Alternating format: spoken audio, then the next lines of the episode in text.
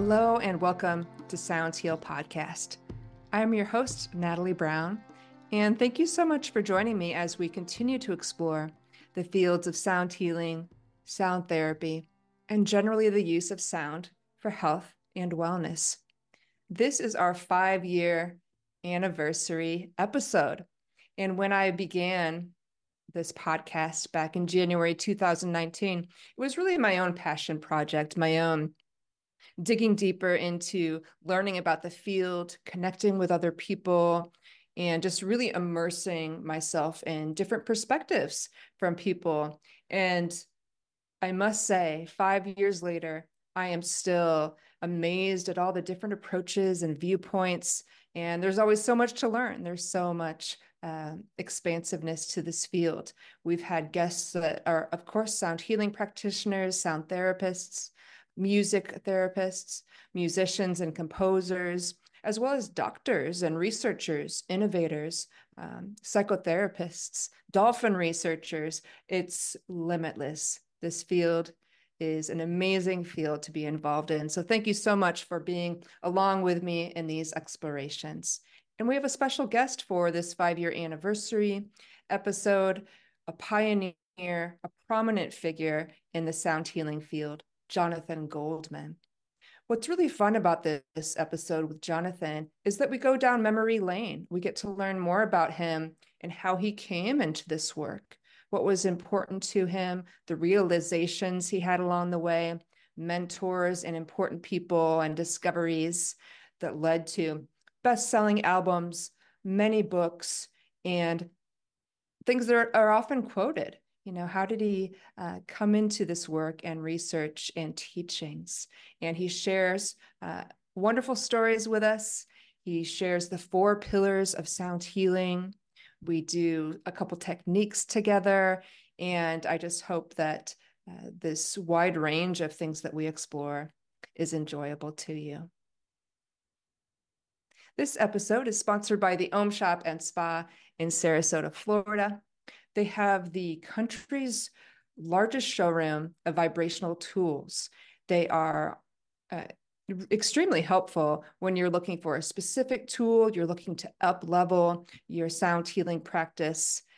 Reach out to the Om Shop at theomshop.com or visit their luxury spa in Sarasota, Florida. They, of course, have that showroom with so many custom tools. They have workshops, trainings, sound baths, and so many resources. So thank you so much to the Om Shop for this sponsorship. And I also want to shout out the International Sound Therapy Association, which is announcing the Wave Makers Conference, Harmonizing Minds and Transforming Lives, which is happening September 20th through 22nd in Sarasota, Florida, coming up this year. I'll be letting you know a little bit more about this conference uh, as we go along, as a couple of uh, my guests for the podcasts are keynote speakers. So that'll be coming up soon. But if you'd like to learn more about this conference that's happening later this year, check out istasounds.org. In the meantime, please enjoy this five year anniversary episode with Jonathan Goldman.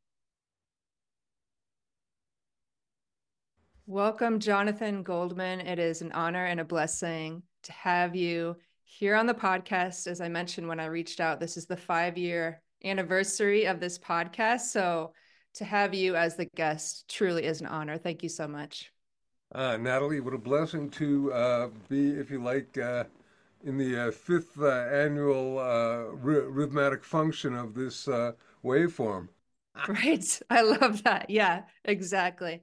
Well, thank you. So, why don't we go back a little bit? Let's talk about your background before the world that you're so immersed in now for so many decades. Perhaps how you got into music, any of those things uh, that you think might be relevant from uh, your background. Well, thank you. Um, golly, what can I say? Uh, I remember teaching myself guitar when I was around 13 years old because the Beatles came out and you couldn't play I Want to Hold Your Hand on piano, which I, you know, had taken some lessons on. And um, after that, the uh, wild world of uh, rock and roll became uh, apparent to me. And I, you know, I was playing in high school bands when I was 15, 16, 17, cut a single and all that stuff. Then went out to the. Uh, I was in New Jersey at the time, and I went out to uh, the hinterlands of uh, Boston, Massachusetts, and went to college at Boston University. Went to film school there. Actually, did a couple of uh, award-winning films, including one which was a ver- visual interpretation of the uh, song "Dear Prudence" by the Beatles. Bringing in the Beatles again. Beatles, Beatles have a, had a big influence probably on myself and a lot of other people.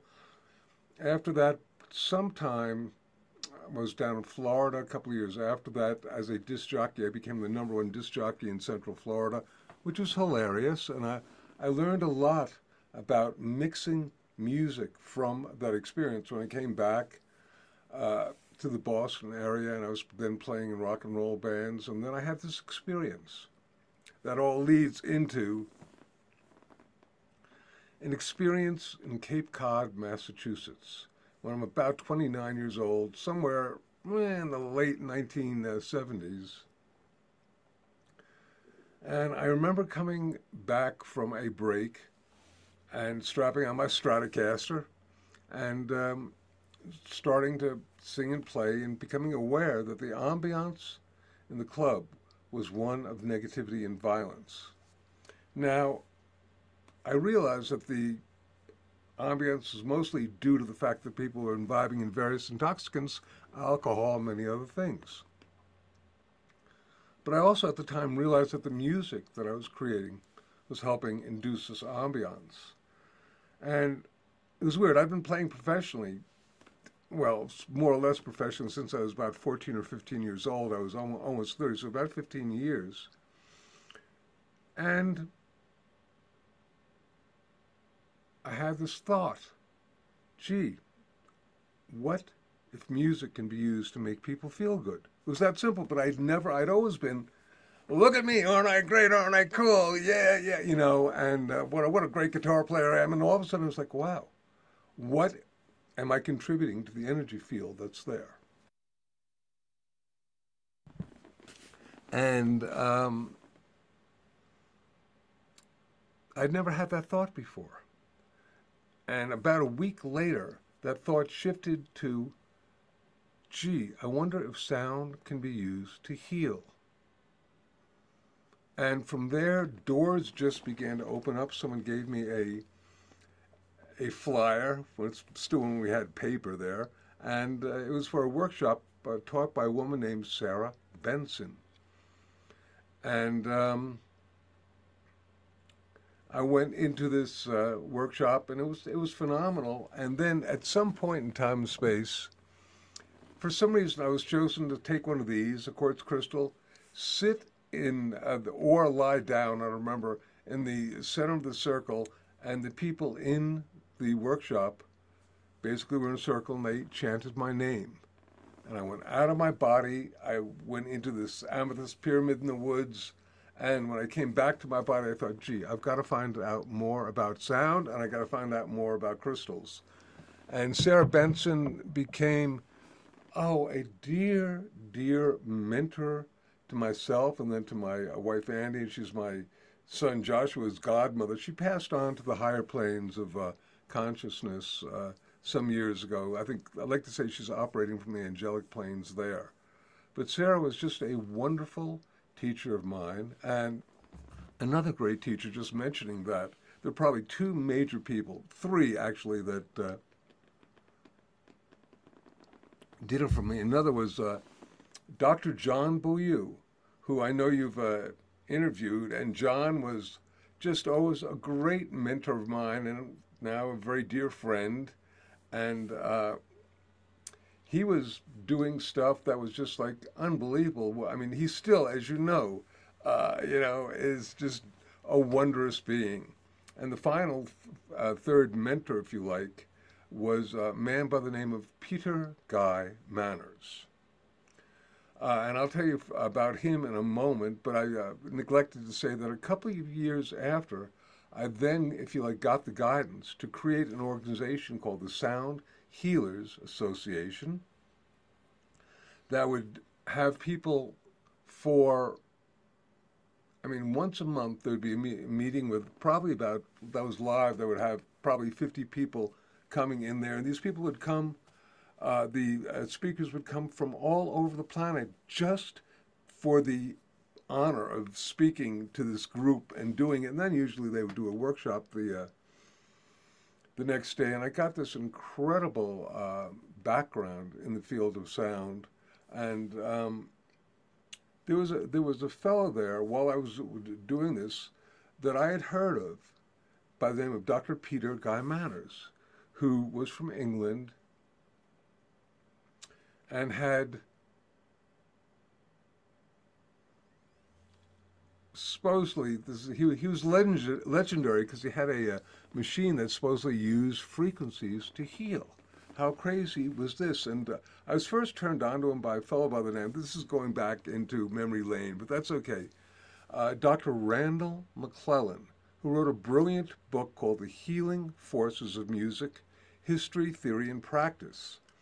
And uh, he uh, was also a mentor on a level, but um, he introduced me to the work of Peter Guy Manners and then Manners and I sort of had an in, uh, interesting, uh, you know, connection to the degree where I would then, for several years after that, uh, sponsor him for workshops. He would stay with me for weeks in the Boston area, and then uh, in the uh, when I moved to Boulder, Colorado, in the Boulder, Colorado area, and he was just an amazingly interesting person that very few people know about these days. He's sort of particularly disappeared from the annals of uh, history, but he invented an instrument that used sound. He, uh, first of all, he would have composite frequencies uh, that he used that work with five different, actually, composite frequencies uh, for all sorts of different imbalances. And um, I saw really outrageous things with this, and I thought this is very, very cool. And uh, this instrument still is, uh, if you like, in the uh, field of uh, conscious phenomena right now, there's a woman by the name of Mandara Cromwell who uh, has now taken the cymatic instrument, which then became, you know, something else, which then became something else, and she's done it now where you can simply sit there with the your feet on these pads, and it'll generate the uh, energy into the body. And I, I thought it was, it was, it was at the time great, great. Uh, Peter Manners was just it, it, was crazy. Someday I may do a uh, communication purely on uh, Peter Manners because I think he was not from this planet. and those who knew him uh, would probably agree with you on, you know, on, on that one too. So there we go. Do ask me a question because I'm rambling now. Oh no, it's great. It's great uh, information, and perhaps some some people have not heard of these names before. So it's fantastic, kind of the origins of a lot of this, and yeah, maybe uh, to take us next. You know, really, how did it build for you? What was kind of the the next step after obviously having that realization um, in that that club that oh wow this is kind of negative energy. How can i use music to shift it? Yeah. That what was next for you? And perhaps we can get a little bit into your work as a musician and composer. Um, how did you approach that differently after that realization? Well the first thing that happened was that in a short time as i began to gather more and more information because at the time there were probably a half a dozen books that were available and a half a dozen different recordings, including, let me bring into account whether he's a mentor or a model or a friend, Steven Halpern, whose uh, Sound Health book was really one of the first things imaginable, and he was just great. in his music, of course, was back then and even now is uh, is unto itself a, a true model for, uh, if you like, uh, stress reduction, relaxation, much more. But um, there wasn't much going on. I created this organization called the Sound Healers Association, uh, which basically had these people come to uh, teach once a month, and I would record all these sessions. I was getting an incredible background. I was getting an incredible background. And after about three or four years, I thought, gee, you know, this merits some sort of higher education. So I went to Lesley College. It was it became Lesley University, but Lesley College in, in Cambridge, Massachusetts, which had sort of a uh, create it yourself uh, program. And I came in with a stack of papers about Yohai saying, hey, I want to uh, create a program based on that. They said, it's a PhD dissertation you got there. I said, it doesn't matter. And uh, I did the program for about a year and a half and graduated with a master's from there. And then I took the master's degree thesis, which I called Awakening the Lost Chord. And um, ultimately that got turned into a book for I think it might have been Simon and Schuster. I can't remember now. It was 700 pages. Incredible. All the information that I've been gathering for years and years and years. And a couple of really, really powerful things came from that. One of them was that I remember sitting in front of the computer, which at the time was using a DOS operating system, pretty old. Uh, you know, dark uh, screen and amber letters. And I, Natalie, I had a bunch of papers about Yohai. There were all sorts of different systems of using sound for healing that have been given to me by different doctors, spiritual masters, shaman, whatever, just how uh, the different sounds to work with the organs, to walk, work with the chakras, to work with all sorts of different things. And I come from a family of doctors father, grandfather, brother, all medical doctors. So I had a pretty, at the time, uh, well developed left brain. I said, okay, I'm going to put this all together and uh, be the first person who's created a coherent level of what the different frequencies do for body, mind, and spirit. And I'm sitting there in front of this computer, has got an amber little cursor waiting, flashing, waiting for me to enter something of consciousness because I'm starting to put this um, material together. But Natalie, it don't jive. It just, you know, you had spiritual master A who would be using a particular series of uh, mantras for their uh, chakras and spiritual master B using a very different sequence of uh, mantras for the chakras. Uh, and I was going, how can this be? Or Dr. X using some frequencies for a particular organ, Dr. Y using a completely different set of frequencies for the same organ. And I'm sitting there and I'm freaking out. I got my head in my hand. I'm going, how can this be? How can this be? My goodness gracious just didn't make sense. And this was at a time when nobody knew anything about sound healing, so there was no money involved, there was no fame or fortune. People were just telling me what they were experiencing, what they were using, how they were having success. I had no reason to believe they weren't telling the absolute truth, at least from their viewpoint. And yet, nothing correlated. And blessed be, in my state of angst, as I'm rocking back and forth in front of this uh, sort of flashing gold cursor on a dark screen, waiting for me to input something into it. A voice says it is not only the frequency of the sound that creates the effect, it is also the consciousness, the energy of the person making and receiving the sound, the intent. And I wrote down the words frequency plus intent equals healing.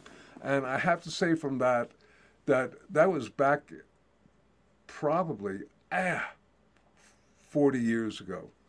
And I think it's more valid now than ever. And we can perhaps talk about this as we go into the quantum realm of sound and sound healing. That was the first thing that happened. The second thing that happened during that whole thing, uh, when I basically decided to work with this book and put it all together, was I had gotten a contract from some large company. It may have been Ballantine or Penguin. I can't remember now. Uh, I could check it out, but it doesn't matter because giving them 700 pages, I had never written a book before. And I didn't know, I thought that they did all the editing. And I got 700 pages back, totally blue lined. And you know, the the bottom line was that uh, the book never came out. But some a few years after that, I was in deep meditation, and this uh, inner voice said, "You need to write a book," and they gave me. I can look and see how many chapters because it became basically, I took one or two chapters from this Awakening the Lost Chord, which incidentally a fellow by the name of Don Campbell gave him the title, the, the name for it. And, uh, but then I took a few of the chapters and created, uh, from that book and created Healing Sounds. I don't know how many books I could have created from that. Uh, you know, it's still sitting in my garage somewhere. The information really, really relevant uh, probably needing a good editor, but not that much because at the time, mind you, I did a whole chapter on chakras, and that got rejected because the concept of chakras was too alien to mainstream publication. So, I mean, the book was just way uh, too far advanced at the time, and that so I went there, and we continued with the, having the sound healers for over ten years. I moved from the uh, Boston area to the Boulder area, and we continued there for a while. And um, talking about my uh, having talking about my uh, company, Spirit Music, which was at the time it was a new wave record company, and um, I changed the music. Uh, we became one of the first new age or therapeutic music companies, but we didn't, blessed be, have to change the uh, the name because spirit music is a cool name for uh, uh, spirit stuff, and um,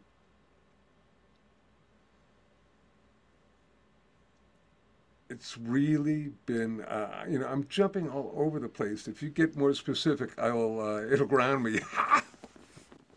no, it's great. Yeah, we can we can head into that direction of.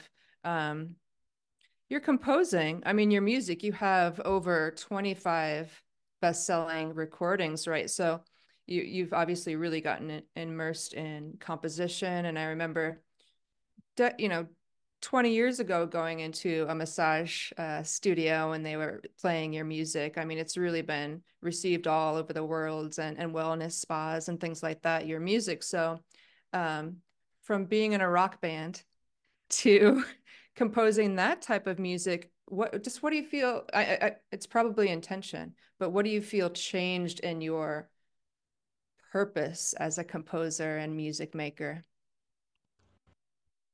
Okay a couple of different things. I first want to just jump back because it reminded me of something of when i said. I put down my stratocaster for a number of years because when i would you know initially uh, there were a lot of people who basically began to suggest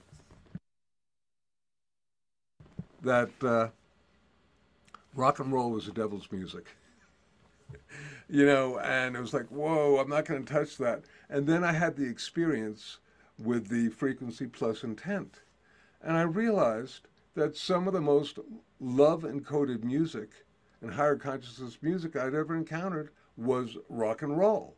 The Beatles, and in the end, the love you take is equal to the love you make, what higher encodement of uh, consciousness can you have than that? So um, I realized that for myself at least, you couldn't take any one genre and uh, make it bad because it depended upon the type of music. And one of the things that I learned from John really early on was that, uh, you know, music affects the uh, metabolic uh, system real differently. So if, if you're 15 years old, I was just talking about this actually uh, on a pretty well known radio show a couple of nights ago, but as we age, uh, not only does our nervous system and our consciousness shift and change, but oftentimes the type of music that we enjoy can also change. This fellow and I were about the same age, and we were talking about at this point liking, you know, like light jazz and Sinatra and stuff like that. Which, when I was younger and playing in rock and roll bands, that was so like square. You couldn't get me near this. And you know, did uh, Sinatra become cooler, or uh, simply have I has my listening changed? Now, an interesting thing about Sinatra is that I think he's a great example of somebody who's able to embody emotional intentionality onto a song. So that uh, I don't know that he was the greatest singer. A lot of people go, "Oh, Frank, he was the best." Maybe, or maybe he could really tell a story really well, so that uh, this is a reference uh, that many may not get. But I don't know if when he was 17, it was a very good year. But you really believed it when he sang that. And I'm recently now reading this uh, thousand page autobiography by Barbra Streisand.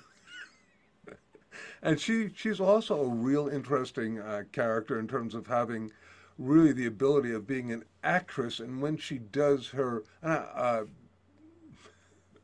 when she does her uh, singing, she tries to almost emulate and act the thing so that the people really get it. Now, mind you, when I was younger, uh, when I was about 17, I went to see Barbra Streisand in uh, Central Park, uh, double date with somebody.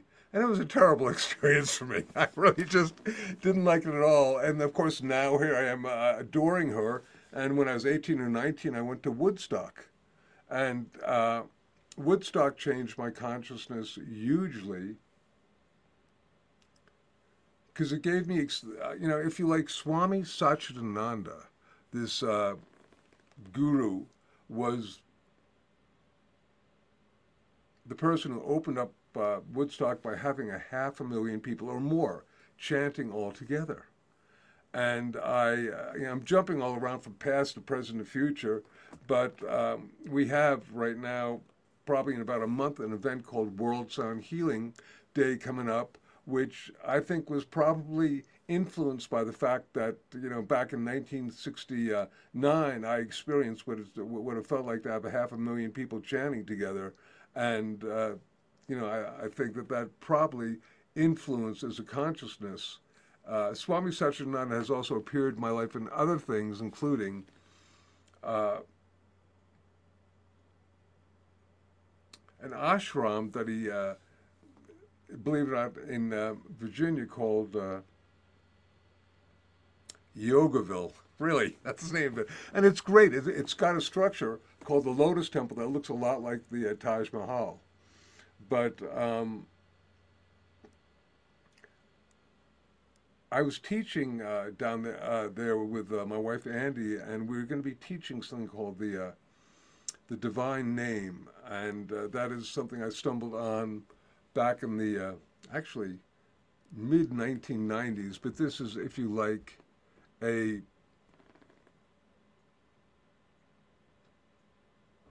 it's a sound that may be very, very sacred, and maybe actually in the uh, ancient Hebrew, it's called the Tetragrammaton. It's the four-letter name that uh, was supposedly given to Mount, uh, Moses when uh, the burning bush, he says, Who are you? And the burning bush says, I am that I am. And everyone thinks that this is the, if you like, name that the being gave. And it is. It's a great affirmation of I am one, everything is one. But then it says after that, and here we go, going uh, to the book that I wrote about that uh, called The Divine Name. Uh, says that my name is, and it's spelled out in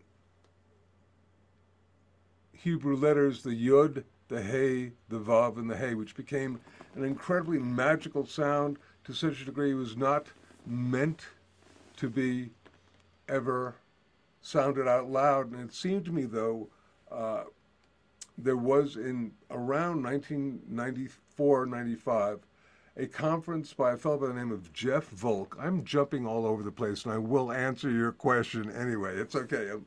Uh, and Jeff Volk was uh, was doing a sound colloquium that was taking place in New Hampshire, and uh, it was incredible. There were probably 40, 50 really of the well-known sound healers there that was were basically just sharing with audiences, and I was there because I was one of the you know one of the people you know in the field doing stuff, and I um on the way back I uh, stopped off and went to visit uh, Sarah Benson and her husband named Don Beeman. He was a, who was was a, an ancient Egyptian magus disguised as an art professor at Boston University. And uh, when I woke up the next morning, I basically was given this sound. And the sound uh, stemmed from in spring of 1986, the spring equinox, I was in deep meditation.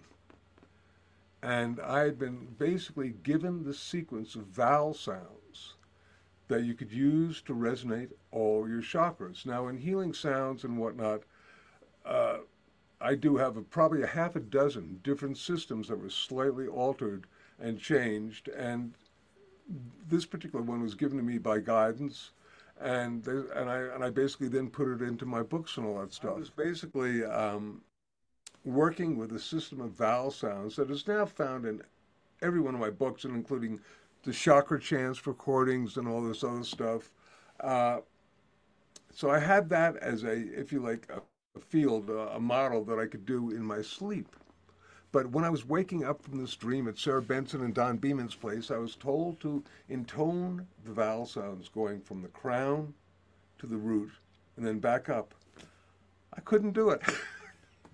I literally had to write out the vowel sounds going up.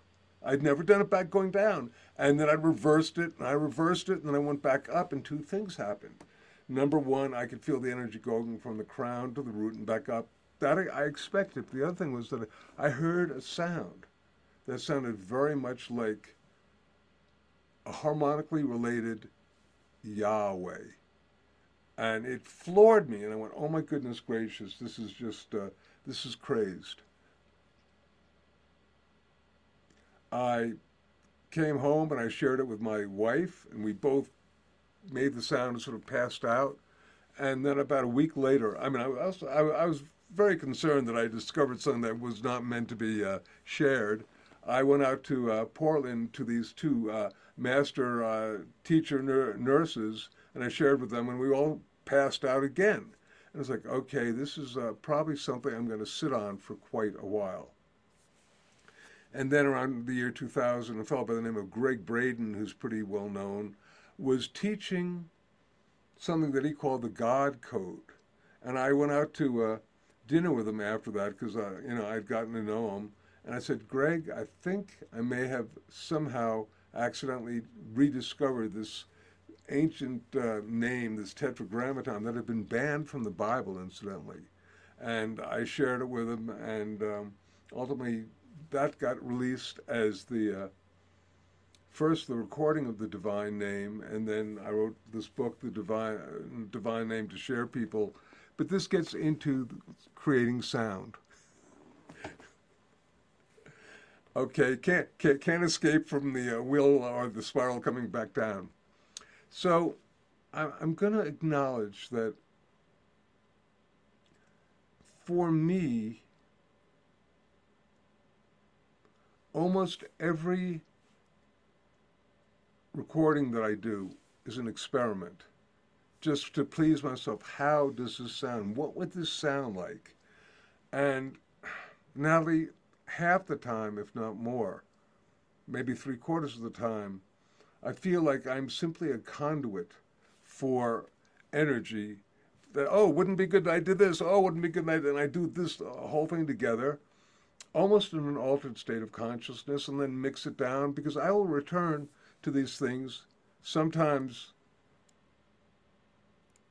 months later, sometimes years later, and I'll go, sometimes I forget that I created them. Sometimes I'm going, how did I create this? And whatever guided me to put this and that, this together. And sometimes I've had really big assistance from the other side. For example, musical instruments or sounds that I did not create will manifest on the recording. So, um, probably the most conceptually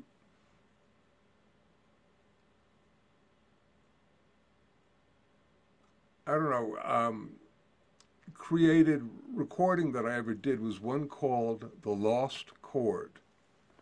Uh, I had originally done a recording called Chakra Chants that probably had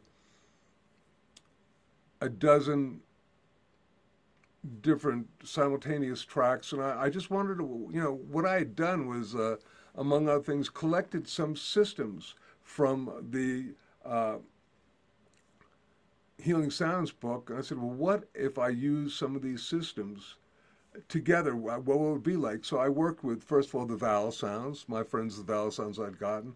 I also worked with the Bija mantras, also worked with a harmonically related diatonic scale.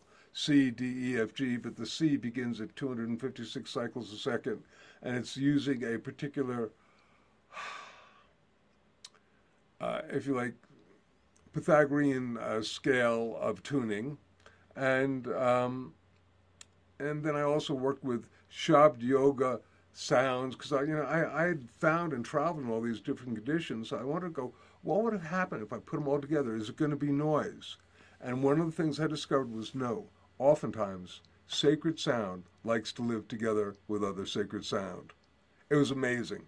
I mean, you know, you can't just do it as gunk, but sometimes if you think a little bit more, these things will interface and weave with each other. And then I did a recording called The Lost Chord. I said, okay, I, have already done a diatonic uh, you know, do re mi fa sol la ti do uh, thing up uh, there. What would happen if we stayed the same in terms of the tonic? Uh, the basically tonal note would be the same for each, but you would change the ratio so that it would go with the Fibonacci series. So it's one to one, two to three, or is it uh, three to five, five to eight, eight to 13, going like that. And it, it, literally, I think it's probably one of the more complex and really wondrous uh, recordings. I also uh, work with the mantric forms from uh, the Hindu tradition, bringing in, for example, the heart chakra. I would have the uh, the mantra for Tara, Om Tara Tu Tara Tre Svaha, and the mantra for the uh, Om Mani Padme Hum, together going counterpoint against each other. So I, I at one point was at an award ceremony, and it didn't that year win the best uh, album. Uh, Healing Sounds had, uh, not Chakra Chants had won it like a year or two before, but not this one. This one was runner up, and the person I was with said, you should have called it the healing chord and not the lost chord because nobody wants anything that's lost. but regardless. Right. Yeah, the power of the word. Yeah, the words that you use. Yeah. right. But, you know, once again, so those two are definitely, and I worked at the time particularly uh, with some really wonderful engineers. There was a fellow uh, uh, who, uh, he's changed his name a lot of but he was known as Akshara Weave, and he did a number of different recordings with me. And that one particularly, though, we were we'd be up. Uh, he'd come over to my house and I have a recording studio in my basement. This is actually my recording studio with the tonkas and all that stuff here, and. Um, we'd be up two, three in the morning, just doing all this stuff, trying to figure out. But it, it, there's some brilliant stuff on it, and I really, really honor that. But mostly the thing is, what would it sound like? And you know what? Sometimes it works, sometimes it doesn't work. That's right. And and most importantly, it's the intention behind it, isn't it? If you're in really intent and encoding, infusing your sounds with that intent, it's that much more powerful, like you said. And yeah, a few things you mentioned there, I, would like to to bring in a little bit more. Um, some of those practices you mentioned using vowel tones bij mantras. Yeah. um, there's that balance of well it's all vocalization isn't it? It's the power of using the voice. So we could get into that um, and the hum a little bit but also the aspects of space and silence right? You talked about sacred sounds and inner sacred sounds. So uh, we could go either direction either uh, vocal work in general or or silence. overall, overall, Gestalt, I'm going to uh, give you the four pillars of sound healing, which is uh, really interesting. Uh, this came to myself and my wife Andi okay, what are the four major things? And after we got it together, I said, you know, I wrote a book some years ago called The uh, Seven Secrets of Sound Healing. And uh, I said, I wonder how these uh, four pillars uh, align with that. I hadn't looked at it, I didn't know, but you know, whether it's the unconscious or subconscious or whatnot, the uh, four pillars are uh, the first of the seven secrets, four, of the seven secrets. So the first one, of course, is everything is vibration. And uh, probably don't need at this point to like tell you about that. I'm going to say that of that and the idea that the ancient mystics and our modern quantum physicists are in agreement that everything is in a state of vibration from the electrons moving around the nucleus of an atom to planets in distant galaxies basically moving around their suns they're all creating a vibration that vibration can be perceived of as being sound just because the sound has, uh, and I'm doing this really fast because this unto itself is an hour or more type of thing. Uh, just because we can't hear it doesn't mean that there isn't a sound being created. We hear from around one, uh, about 16 of what is called cycles per second to around 16,000 of these cycles a second, uh, or hertz as they're called scientifically. But our friends in the ocean, the dolphins, can make sounds upwards of 180,000 cycles a second. So just because we can't hear something, but a dolphin may be either communicating with the energy of the Sirius uh, star system where they may be from, or else they're exchanging uh, recipes for Tudor noodle casserole. I hope. but bottom line is okay. So everything is in vibration, and our body is in a state of vibration. Every organ, every bone, every tissue. When we're in a state of health, we're in a state of if you like, uh, harmonic resonance. We're like this uh, string player who is playing the symphony of the self, in fact, the entire orchestra. And this string player, let's say, has lost their sheet music, and they're playing the wrong notes, the wrong harmony, and they play out of tune. Pretty soon, the entire string section is off. Pretty soon, the uh, entire orchestra is off, and this is what we call a part of our body that has lost its natural harmonic resonance It's vibrating out of ease, out of harmony. Therefore, we call it diseased. And basically, one of the major ways of working for healing is basically to restore the sheet music to the string player. So that's uh, just an overall quick little thing about the first pillar everything is vibration. There are also two ways that sound affects us. One is called psychoacoustics. Sound goes into our ear, into our brain, affecting uh, our nervous system, our heart rate, respiration, brain waves. And the other one, though, is very important. It's called vibroacoustics. And this is where sound goes into our body, into a, going down to a you know a cellular level. And uh, a lot of people don't really think about this when you know they just think about oh I, I can hear something. But oftentimes one of the key uh, phenomena of uh, sound healing, may be vibroacoustics. This, of course, would be the work of, for example, Peter Guy Manners and his cymatic instrument, or just as a little example here right now. I'm hitting my tuning forks together, which is going to sound like this. And this is great. My energy field. This is the interval of the fifth. This is great. So this is psychoacoustics. But now, if I take this tuning fork and I hit it, and whether or not you can hit, I'm putting it on myself, and the sound is going into a meridian or a point on my body, and it's saturating my cells with uh, sound, and that's powerful. Here's a quote from the New York Times Science section, February 8, 1988.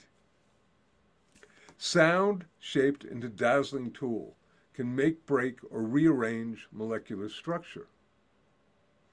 And uh, it was talking about ultrasound, which is really uh, making headway in terms of uh, music and medicine these days, but could also be dealing with just regular, if you like, sound within the normal range of consciousness that we can hear. So, you know, if you could, people said to me, well, what sort of conditions can be healed by sound? I said, well, conceptually, if you can rearrange molecular structure, you can probably deal with anything. That doesn't mean, you know, it will, but I'm just saying the possibility of it. There are two basic ways, if you like, approaches to using sound as, as a healing modality. One of them I mentioned, which is basically reinforcing the vibrations of an organ. This is, for example, some of the work that uh, Peter Guy Manners did, where he would basically, uh, and his concept was that if you could reinforce the vibrations of an organ, then the intruder, whatever it was, would just fall away because uh, that was the result of uh, a weakened field. But the other one, and we call that the constructive use of sound healing. The other one we call the deconstructive, and that's the basic idea that you can take a wine glass and shatter it with your voice. You can use sound to shatter things, whether it's uh, Joshua going around the walls of Jericho and the people giving a great shout and bringing it down or whatnot.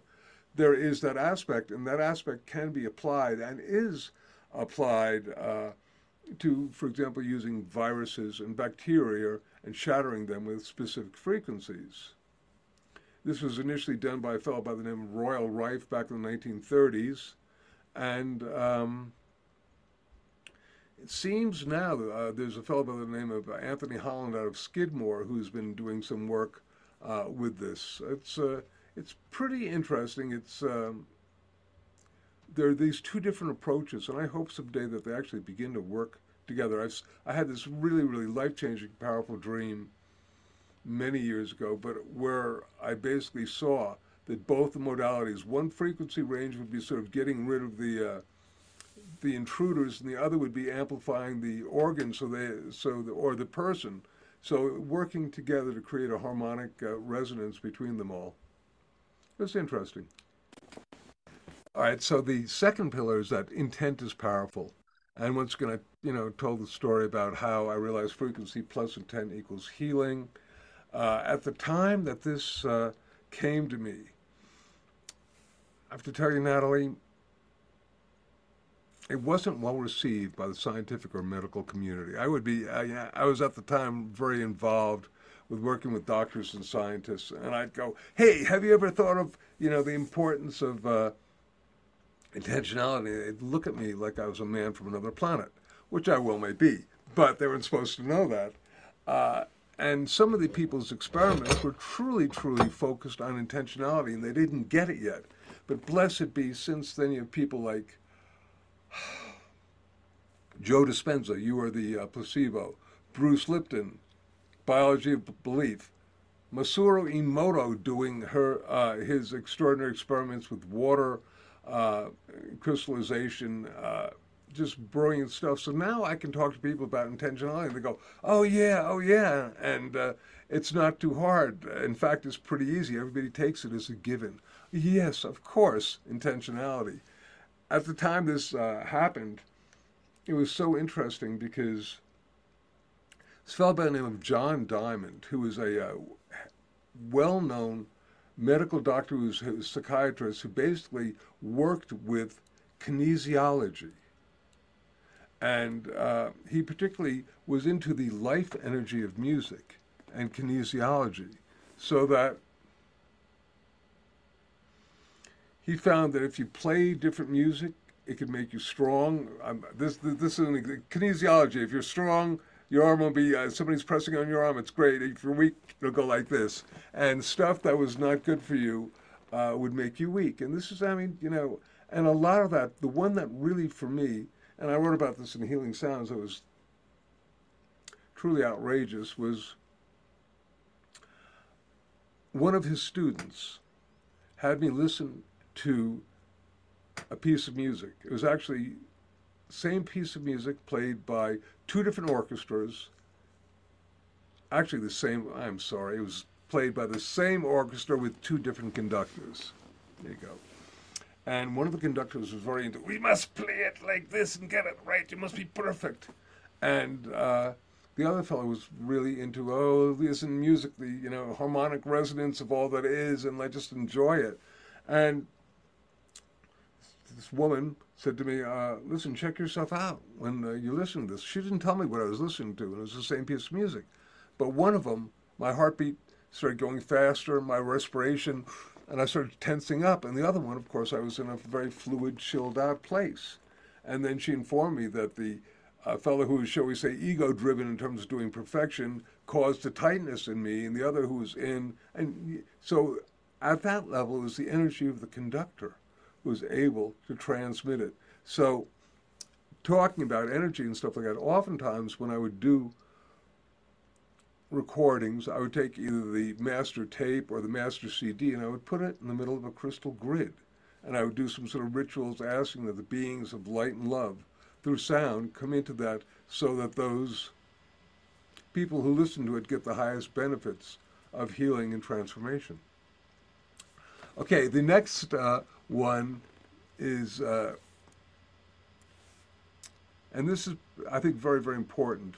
Uh, the, the next, if you like, pillar or secret. First one was we were all vibration. Number two, intent is powerful. Third one, we are all unique vibratory beings. Now, I think this is so important because you get so many people saying, use that frequency for X, Y, or Z, it'll heal you of X, Y, or Z. And um, I want to suggest that a lot of that may be due to our belief in, in the sound, the intentionality of it. But number two, just on a common uh, level, I almost always, when I'm speaking in front of a large audience and teaching, I say, how many of you are allergic to penicillin? And anywhere from 10 to 20% of an audience will raise their hand. I said, okay, if everything in the universe is in a state of vibration,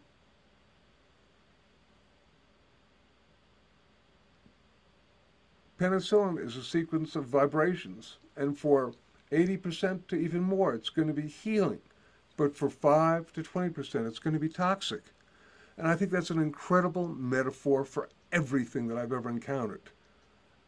Uh, I just have not found, perhaps maybe air, uh, you know, uh, and maybe water, but even, you know, water, you know, depending upon people and their condition. But I mean, so that simply allows us to be able to own what's happening to us. I could, you know, tell you a story of somebody, for example, was being given a certain frequency that was supposedly she needed. And she called me. She was a, actually a well-known musician from England. She said, "Jonathan, you know, I'm feeling ill." And she, what she did was she used one of my recordings, and it somehow put her back in place. Blessed be. I said, "Great." She called me a week later. She said, "Oh, this woman wants me back to do more of the things." I said, "I wouldn't do it if I were you." Well, she went back, and this, uh, and it took her a whole lot longer. So I think that we really just need to honor our experiences. This is so important that we need to really honor our experiences with sound. And if something doesn't resonate with you, there are a gazillion other things that do. Fourth pillar, didn't think this was necessary. I actually found this uh, out after I'd been probably doing sound for close to 20 years, close to. Uh, silence is golden. Uh, people become so enamored with sound that they forget to be in the space of silence. Silence is the yin to the yang of sound. It is the place where literally the frequency shifts can make the change that occur. If you're if you're vibrating at this level and then all of a sudden you're vibrating at this level, you don't give the sound the ability to make the shift and change if you're there. People aren't aware that we really need to almost out. You know, when I ever, whenever I do a, a sound exercise, if I'm sounding for five minutes, I have people be in silence for five minutes. So that one is just, I think, very, very important. Silence is golden, and just throwing I that agree. out. Yeah, I agree. Yeah, just as important as the the sounds created. Yeah, so why don't we in our in our final minutes here, let's talk a little bit about some uh, things you have coming up, but it, which actually both both your your sot song that you do monthly on YouTube with your wife, and then of course um, the twenty second uh, World Sound Healing Day. These are you know both kind of intentionalized uh, use of sound with large groups of people. Maybe talk a little bit about um, why that's powerful, you know, bringing people together with an intent, and just a little bit about how people can participate uh, in these events coming up. Well, thank you. Um, about 20 plus years ago, it was probably about 23 years ago, I was in a deep state of meditation. And I basically was given that I had assisted in bringing the use of sound uh, for personal healing to the planet. And that was great, keep doing that. But I now needed to like spread my wings, so to speak, and start using sound for planetary healing. And I thought, well, this is great. And then transmission got cut off. and I had to figure out how. So my wife Andi and I talked uh, about this. We decided we would do it as a day once a year when people would focus the energy of intentionalized sound to the Gaia matrix, the Earth Mother, for healing. And we decided we'd do this on Valentine's Day, February 14th. And uh, initially, as we went on, we worked simply with the ah sound, which is oftentimes lot, one of the great sounds for the heart chakra. And we still, even this year, we're, we're going to be focusing on, on doing one that's going to really manifest at noontime, New York time.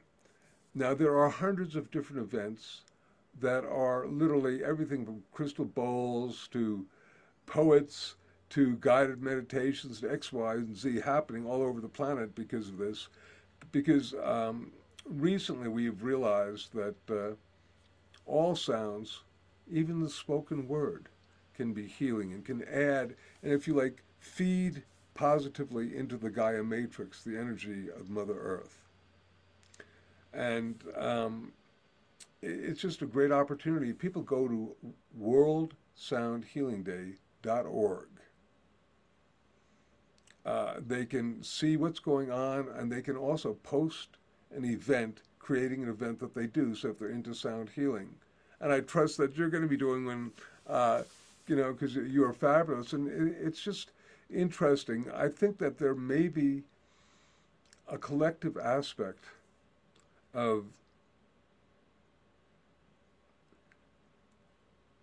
people getting together with intentionalized sound, then could be much, much, if like, less people with higher consciousness is really more than a whole lot of people with a uh, not too uh, uh, positive vibrating consciousness, i.e., love is much more powerful than fear.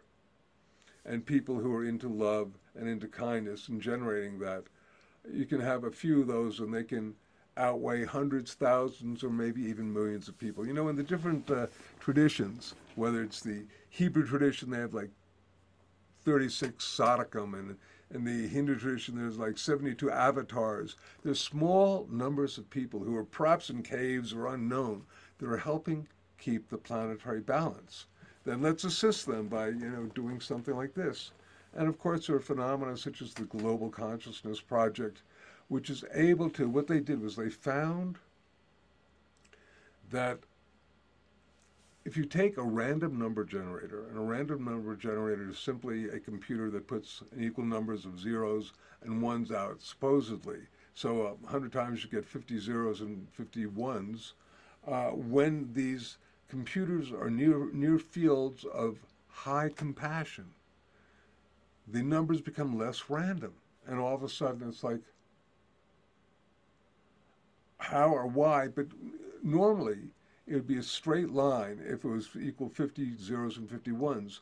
But you, because the numbers are less random, it kind of can look like a peak if that occurs. And that occurs very frequently with events of high compassion, not events of large excitement, but high compassion.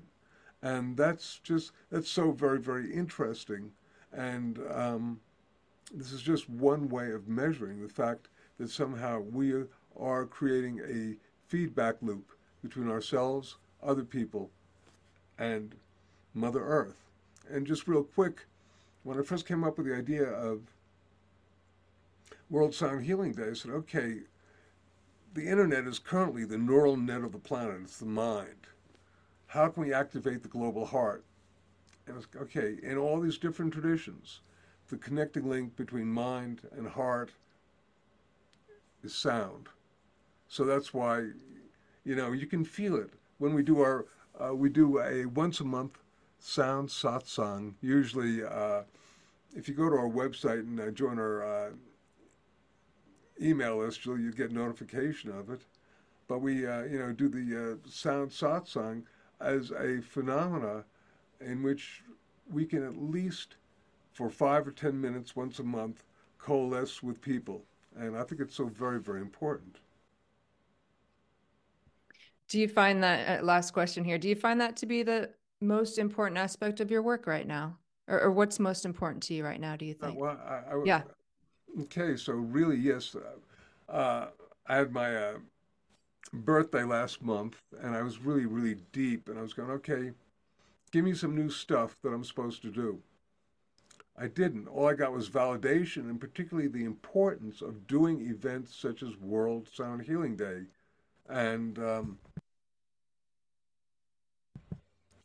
on a level, as a metaphor, if we can somehow use events such as World Sound Healing Day to soften and smooth out the layer of emotional toxicity that is currently available on the planet so that we can take the scream of war and turn it into the cry of love, then all will be well.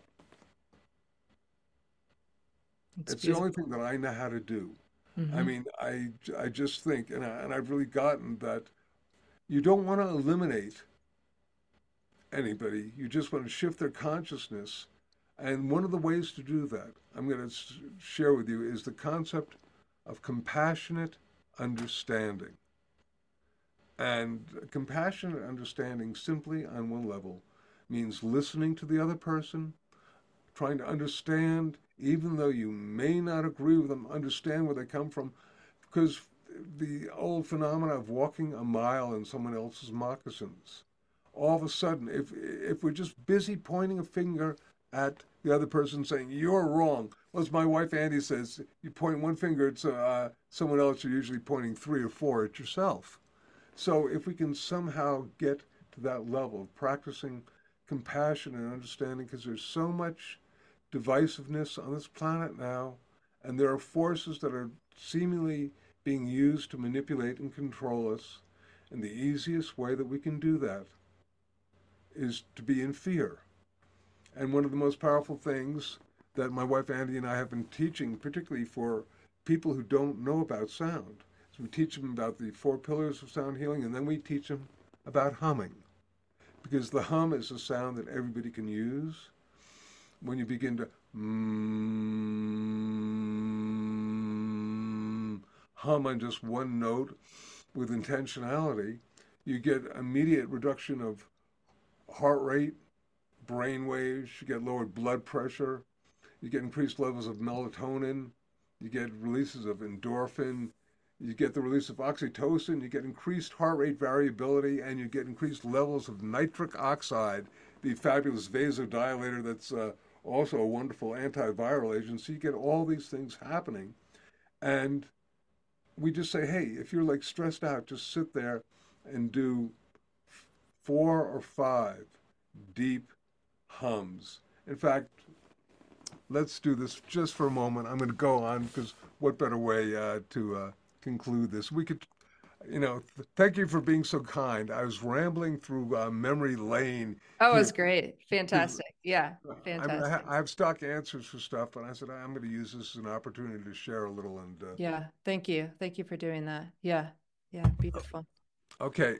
Um, in fact, so I can be totally coherent, I have it written over here. When you are uh, doing conscious humming, first of all, to do a conscious hum, you got to make sure that your lips are closed. That's the first thing. I say that, and then we'll play a game for a minute just in case. I want you to hum on one note, mm, comfortably, and pinch your nose. Okay. Mm. completely stops it. Completely totally. stops the yeah. right. And I, and I say to people, okay, if you didn't know that, most people don't know it. It's there other things about humming. So once again, make sure you're mm, otherwise you go mm, here's one a little backtrack real quick. Going back to Swami Satchidananda, going into Yogaville, we're going there to teach the divine name, and lo and behold, I'm thinking about a book, writing a book on humming because it's so important, and humming is just the gateway sound that everybody can make. Nobody's judgmental about it. You don't need to have a PhD in voice. Everybody can hum. Babies hum, the elderly hum, everybody hums. You hum when you feel good.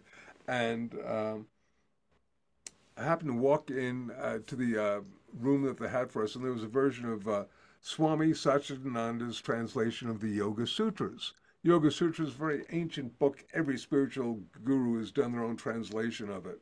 This is Swami Satchidananda's. I opened it up just synchronistically, and there's Sutra 1.27, and it said basically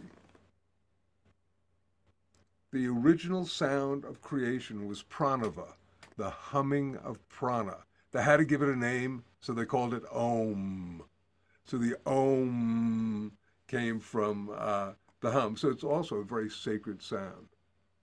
So when we're going to be consciously humming, we'll mm, have our lips closed, take nice couple of nice deep breaths before that.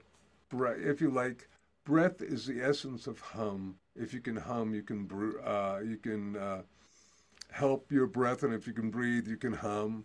Hum at just one note. Don't go around doing zippity doo dah, but just hmm, and um, do it in a comfortable pitch. There's so many people are looking for. I want to find my, you know, my vibratory frequency, and I've personally found that our vibratory frequency is usually in the in the range of our uh, conversational voice, and from there you can have harmonics or overtones or undertones, but it's somewhere there. And so, and just once again, don't match my uh, voice when we're doing this together. And um, remember that louder isn't better, and more isn't better. And one of the things about uh, in sound healing is we just you get so enamored with the, the sound that oh I can't you know a little bit goes a long way, and it can be very very powerful. So and then the last thing is you're going to check yourself out at the beginning just so you see where you're at and then at the end we're going to be at an equal amount of uh, silence. So we'll, we'll, hum maybe four times this time, just and anybody who's watching could perhaps try this with us, and then we'll be in silence for just a little bit. And uh, so check yourself out, deep and relaxed breath. Keep your lips closed. Hum on one note. Hum at a comfortable pitch do it about four or five times, and then be in silence for an equal amount of time. How does that sound, Natalie? Will you sound? Yes, absolutely. Okay. Yeah. So a couple of nice deep breaths.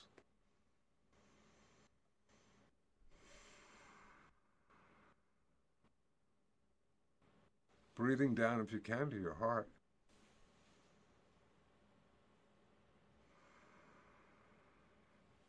And now just a very gentle and kind hum. Hmm.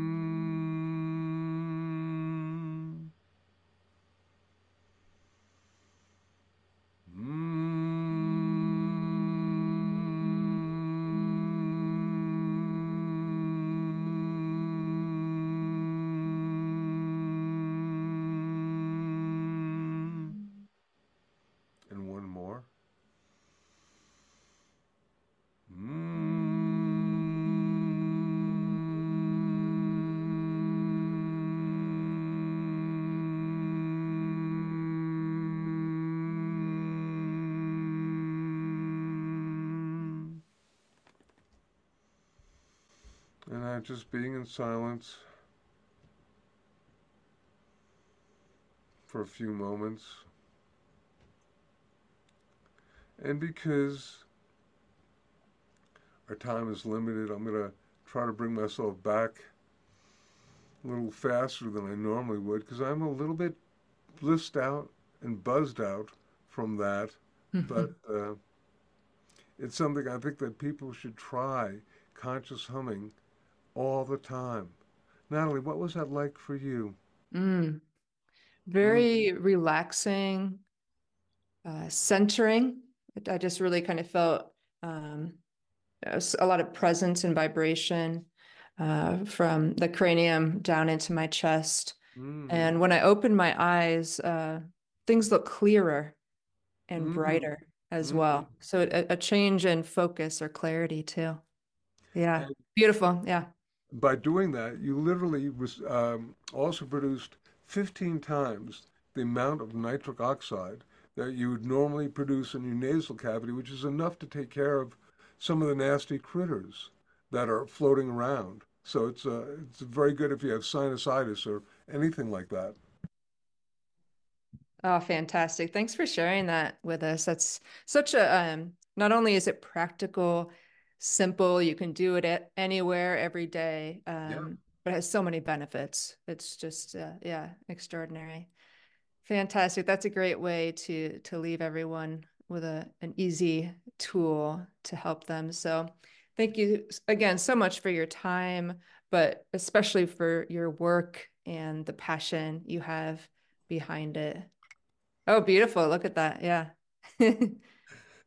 right. Your ball and a stick. Yes. Um, we can hit both our balls together, but instead, I will just um, say thank you for this opportunity. Um, I invite people to come to the healingsounds.com website. We've got lots of great courses uh, that are online there. And, uh, you know, whether it's from me or from a Tibetan Lama, Lama Tashi, doing the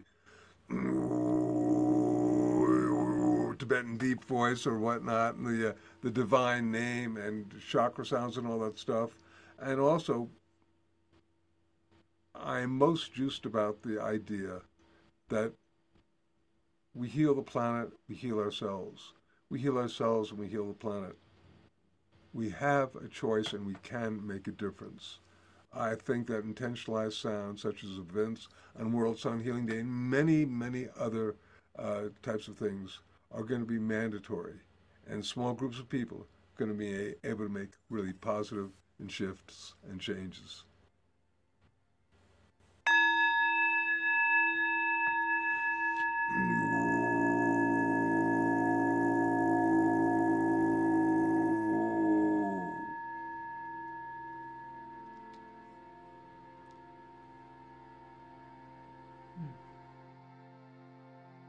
Thanks so much for tuning into this five year anniversary episode of Sounds Heal podcast, sponsored by the Om Shop and Spa.